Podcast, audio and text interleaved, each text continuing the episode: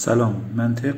دانشیه که طبق تعریف خودش در بیشتر کتاب های منطق حالتون قانونیتون تعصب و مراعات از ذهن عن الخطای فکر منطق ابزاری علمی است که به کارگیری آن ذهن انسان را از خطایی در تفکر باز می‌دارد. یعنی ابزاری که اگه ازش درست استفاده بشه اگه ازش استفاده میشه باعث میشه ذهن ما در فرایند تفکر و استدلال و استنتاج خطا نکنه. ولی شاید به نظر برسه زحمات جناب ارسطو در تدوین مجموعه ارقنون چندان جواب نداده چون هنوز دانسته های ما پر از خطاست. چرا؟ واقعا دلیلش اینه که از منطق استفاده نمی‌کنیم. داستان کمی پیچیده‌تره و اشتباه کردن ما دلایل زیادی داره. قواعد منطق ارسطو گاهی بدیهی به نظر می‌رسه و به نظر می‌رسه که جای چندانی برای اشتباه کردن در اون نیست. وقتی خیلی از اونها رو توضیح داده میشه به زبان روشن و شفاف خب سوال میشه میاد که مگه قرار جوری دیگه ای باشه؟ خب ما که قبول داریم این موضوعات رو. ولی قصه اینه که ما گاهی در ساختار استدلال اشتباه می‌کنیم. مثلا اینکه سگ‌ها چهار پا دارن این حیوان هم چهار پا داره پس این حیوان سگه. استدلالی هستش که خب استدلال غلطیه. ولی اجزاش درست هستن. یعنی سگ‌ها چهار پا دارن این حیوانی هم که دیدیمش چهار تا پا داره. ولی خب ممکنه گوسفند باشه ممکنه گاو باشه یه هر حیوان چهارپای دیگه غیر از سگ. اینجا شیوه استدلال غلطه مواد مصالح و چیزهایی که در استدلال استفاده شدن درسته ولی روش ما روش غلطی که باعث میشه به نتیجه اشتباه و نادرستی برسیم. گاهی هم شیوه و ساختار نادرست نیست. اجزا استدلال ماست که غلطه که باعث میشه کل استدلال به اصطلاح قدما فاسد باشه یا نادرست باشه و غلط باشه. یه نمونه تاریخی اگه بخوایم ذکر بکنیم مثلا در دوره قاجار خب به خاطر ترجمه‌ای که انجام می‌شد برخوردایی که با دانش جدید انجام می‌شد نجوم جدید مطرح می‌شد. منجمین سنتی ما هم که ذهنیت بطلمیوسی و زمین محوری داشتن و به فلک معتقد بودن و اون نگاه بطلمیوسی که به فلک بود اینا خب رد می‌کردن. مثلا نظریه خورشید محوری رو حرکت وضعی زمین رو اینکه زمین به دور خودش میچرخه زمین به دور خورشید میچرخه و استدلال از این جنس می‌کردن. حالا این عبارتشون نیست ولی یکی از استدلالهایی که انجام می‌شد این بود که اگر مثلا زمین به دور خودش بچرخه چیزهایی که در هوا هستن مثل پرندگان عقب میافتن. یا خیلی ساده تر این که اگه ما به هوا بپریم و زمین بخواد بچرخه خب نمی‌تونیم اونجایی که ازش پریدیم فرود بیایم. و می‌بینیم که اینطور نیست. من میپرم دو متر سه متر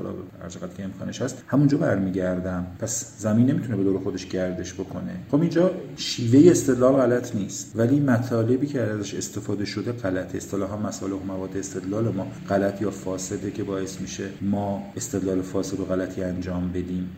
گاهی این اشتباه بودن مصالح و مواد استدلال شیوه استدلال واضح و آشکار اما گاهی اینقدر پیچیده است که مخصوصا در زندگی روزمره که ما ممکن ازش استفاده بکنیم که واضح نیست که داریم استدلال اشتباهی می‌کنیم. گاهی هم ذهن ما ناخواسته و ناآگاه یه سوگیری و جهتگیری داره که ما ممکن ازش بی اطلاع بشیم نسبت به چیزهای تعصب و گرایش داره که باعث میشه در استدلال ما تاثیر منفی بذاره و ما آگاه نیستیم. مثلا این تحقیقی که شده که چیزایی که طی تقریبا خیلی باش آشنا هستیم اینه که اگر ما مالک چیزی باشیم مثلا خودرو یا خونه وقتی که قرار باشه گذاری بشه رقم عددی برای ذکر بشه که بخوایم بفروشیمش بخوایم براش ارزش گذاری بکنیم. تا وقتی که مالک اون هستیم عدد بزرگتری ذکر می‌کنیم. تا وقتی که تعلقی بهش نداریم و به قول معروف برای دیگران هستش ممکنه خودمون هم ابدا متوجه این گرایش و تمایل پنهان خودمون نباشیم. سوای گرایش ها یا بایاس های ذهنی انسان در درک احتمالات مثلا وقتی پیچیده تر میشن هم چیزی که در فیزیک نوین مثل مکانیک کوانتوم خودشون نشون میدن دچار مشکل میشه. و گاهی تو مسائلی که به احتمالات مربوط میشن پاسخی که ریاضیات و فیزیک میده رو نمی‌تونه بپذیره. درک و پذیرشش برای ما خیلی دشوار هست. یه موضوع دیگه هم هست که به لحاظ تاریخی کار رو دشوار کرده. راهی بوده که یه سری سخنور و متکلم پیش گرفتند و کار اینا این بود که دیگران رو قانع کنن بر حریف غلبه کنن بر استدلال و خصم ساکت بکنن حریفشون رو ساکت بکنن و خیلی از شیوهایی که برای سخنوری استفاده میشه چه شیوهایی که ممکنه برای تبلیغ یک دین و یک آیین استفاده بشه یا چیزی که ممکنه برای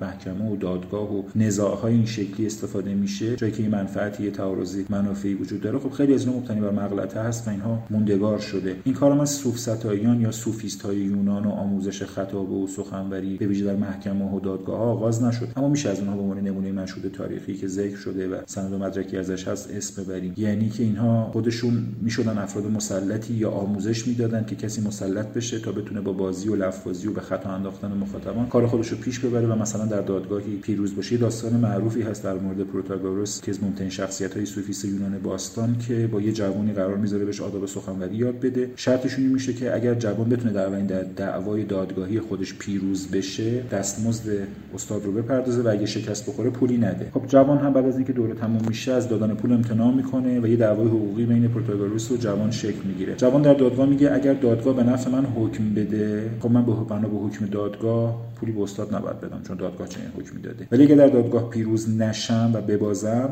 خب طبق شرطی که با استاد گذاشتم من در اولین جلسه دادگاه هم پیروز نشدم و قرار نیست پولی بهش بدم. استاد میگه اتفاقا برعکس. اگر دادگاه به ضرر من حکم بده خب ما شرط کرده بودیم که وقتی تو برنده شدی یعنی دادگاه وقتی به ضرر من حکم بده به نفع تو حکم داده تو پیروز شدی طبق قرارمون باید به پول بدی. و اگر هم دادگاه به نفع من حکم بده خب طبق حکم دادگاه تو باید پول من رو بدی دیگه. این داستان البته یه وجه پارادوکسی و متناقض نما هم داره که میشه از اون جنبه هم نگاه کرد بهش. شاید مکالمه زیر که ثبت شده بین یک سوفیست با یه شخص دیگری بتونه بهتر مغلطه کردن رو مفهومش رو ما نشون بده. یه سوفیست به اون فرد میگه من تو نیستم قبول داری؟ شخص میگه بله. میگه و من انسان هستم. شخص میگه بله. و من حیوان نیستم. بله. پس من غیر حیوان هستم. شخص میگه خب بله وقتی انسان هست غیر حیوان هست. میگه خب تو گفتی که من غیر تو هستم. من هم غیر حیوان هستم. پس تو غیر غیر حیوان هستی. پس تو حیوان هستی. خب وقتی که میشنویم می‌فهمیم که یه خطایی رخ داده اینجا. اگر حتی با فرایند شما آشنا نباشیم از رو نتیجه و از رو پایان استدلال می‌فهمیم که